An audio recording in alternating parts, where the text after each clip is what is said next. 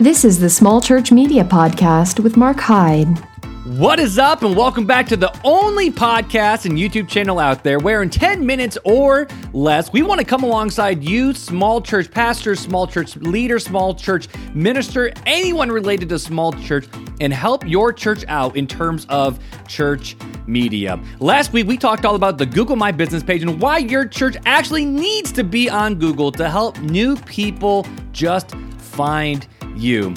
Today on Small Church Media Podcast, we're going to be talking about the five things that your church needs to stop doing right, well, yesterday, but the five things your church needs to stop doing right now, why your church needs to stop doing those the five things, and what your church should be doing instead. So here we go. The first thing your church needs to stop doing right now is stop using clip art, lots of different wild fonts, and honestly, a lot of random colors that are just spewed all over the place. Whether church bulletins, whether PowerPoints, whether ministry tables, people actually care about design. This isn't the eighties or the, even the nineties anymore, where people like to take the clip art disc and put those in all different types of places to fill places. No, people don't want that anymore. People want information presented to them cleanly, efficiently, in the best way possible. If you're watching on YouTube right now, I actually have our church's bulletin from I think two thousand fourteen right over here on this side of the screen, and right next to it on the other side of the screen, the church bulletin that we give people right now. Now, before COVID hit, we were doing a bifold with, you know, Uh, it wasn't even a letter size. It was a legal size, but it was a bifold with all the information right there in a bigger font. But since COVID and coming back to COVID, we've gone to a front and back sheet to completely get rid of the bifolds and trifolds and all the various different things that we used to do. But what's the difference? One is really dirty and has a lot of things going on, and then the other one is really, really, really clean. So what should your church be doing? Maybe instead of using all these different things, very simple, here's just a rule of design that maybe you don't know. Whenever you design something, again, no clip art, just don't even do it. If you know how to use icons, use some icons, but always use only two fonts, no more than two fonts. Do some strong serifs, maybe some sans serifs to fill it in there. If you don't know what those are, basically serifs have feet, like Times New Roman. Sans serifs don't have feet. You can also use just a couple different colors to be able to set things off. Dark backgrounds, white text, white backgrounds, dark text. Keep it really simple. And if you want to break things up, just use lines, boxes. Don't use clip art. Don't use a bunch of colors to change people's reading eyes because they just don't like it. Here's the second thing your church needs to stop doing right now, and that's simply stop giving first-time visitors gifts. When a first-time visitor walks in your doors, honestly, they don't want to be given anything. They want to walk in. They want to experience the church day with your church family, with their family. They want to leave, and then they want to talk about it at lunch. Rather than constantly throwing new gifts at people all the time, whether a coffee mug or a welcome folder and papers and all this different stuff, just don't. People don't want to leave with more things than what they already are leaving with. Because if they have kids, their kids are already walking away with folders. They're going to th- or with papers. They're going to throw away. And honestly, whatever you gave them, they're probably just going to throw that away too. So here's something you can do instead, though. Right now, e-gift cards are probably the most popular thing that modern churches are doing for their visitors. Your church should have a Connect card. If someone fills out that Connect card, you can put an address space there or an email space and say, hey, if you give us this, we want to send you a free gift card to whatever local spot you want to, whether it's a Starbucks or McDonald's, or hey, maybe you got a local spot everybody loves. Do that instead. And instead of giving your visitors first-time gifts, save those for your church members instead. You know why? A visitor, they don't want your coffee cup. They have thousands of coffee cups. Your church member, they want to show off their church. Give those people, maybe when they join, hey, here's welcome to the family gift pack. Here's the third thing that your church needs to stop doing right now. What's that?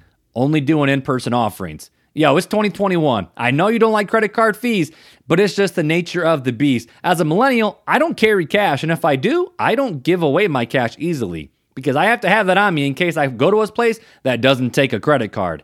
Your church needs to have online giving. There's so many different online givings out there. If you have a church management software, check in there, or talk to local churches in your local community and see what they're doing for online giving. But either way, you got to start doing online giving and stop only having in-person giving. The fourth thing your church needs to stop doing right now is Only using your Facebook as a live stream platform. I've gone to so many small churches' Facebook pages over about the last four months, and I've seen so many times that while I'm scrolling, I'm only seeing live streams from each Sunday and nothing else. What should you be doing on your Facebook platform instead? Well, come back next week, and we're going to show you exactly what you can do to how to have engaging posts on your Facebook page. But you need to be posting more on your Facebook page, and hey, even your Instagram page if you got one. Don't just use your Facebook for the online streaming location for your church. Facebook is a beautiful tool. That's where your people are, and you need to be there reaching them as well. And number five, the last thing you need to stop doing is thinking your website is only for your members. To be honest with you, if someone goes to your church, they don't go to your website. They don't need to know about the church. They already know what's going on. Now, maybe if they're trying to find where to find the sermon or where the giving is supposed to be, but if someone's already at church, they ain't going to your website. Your website is designed for new people. Make sure you have an I'm new page. Explain who your staff is, how to contact, what people should expect, what they should wear, what should do with their kids, what are the COVID protocols. But either way, stop thinking that anyone in your church, if they're a member, is actually going to your church's website. Because newsflash, they're not. The people who are going to your website are new people.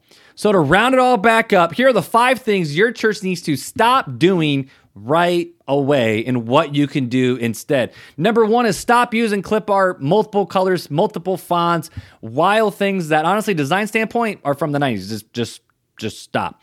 Number two, you need to stop giving visitors who are new a gift, and that's it. Some people might take it, some people might not, but either way, a lot of times when someone visits a church, they just want to have a kind, welcoming environment that they can step into. Mail them something afterwards, email them something afterwards, but save your church branded gifts for the people who are actually members of your church. Number three is stop only having in-person giving. I know this is something that a lot of people don't like to do because we don't like to eat the credit card fees. I didn't say this before, but a lot of places have a little button you can click where your church member can actually pay to cover that fee. I do it. Your church member will probably as well. Number four, stop using your Facebook as only your live stream platform. And number five, remember, your website is not for your church members. Your website is for visitors.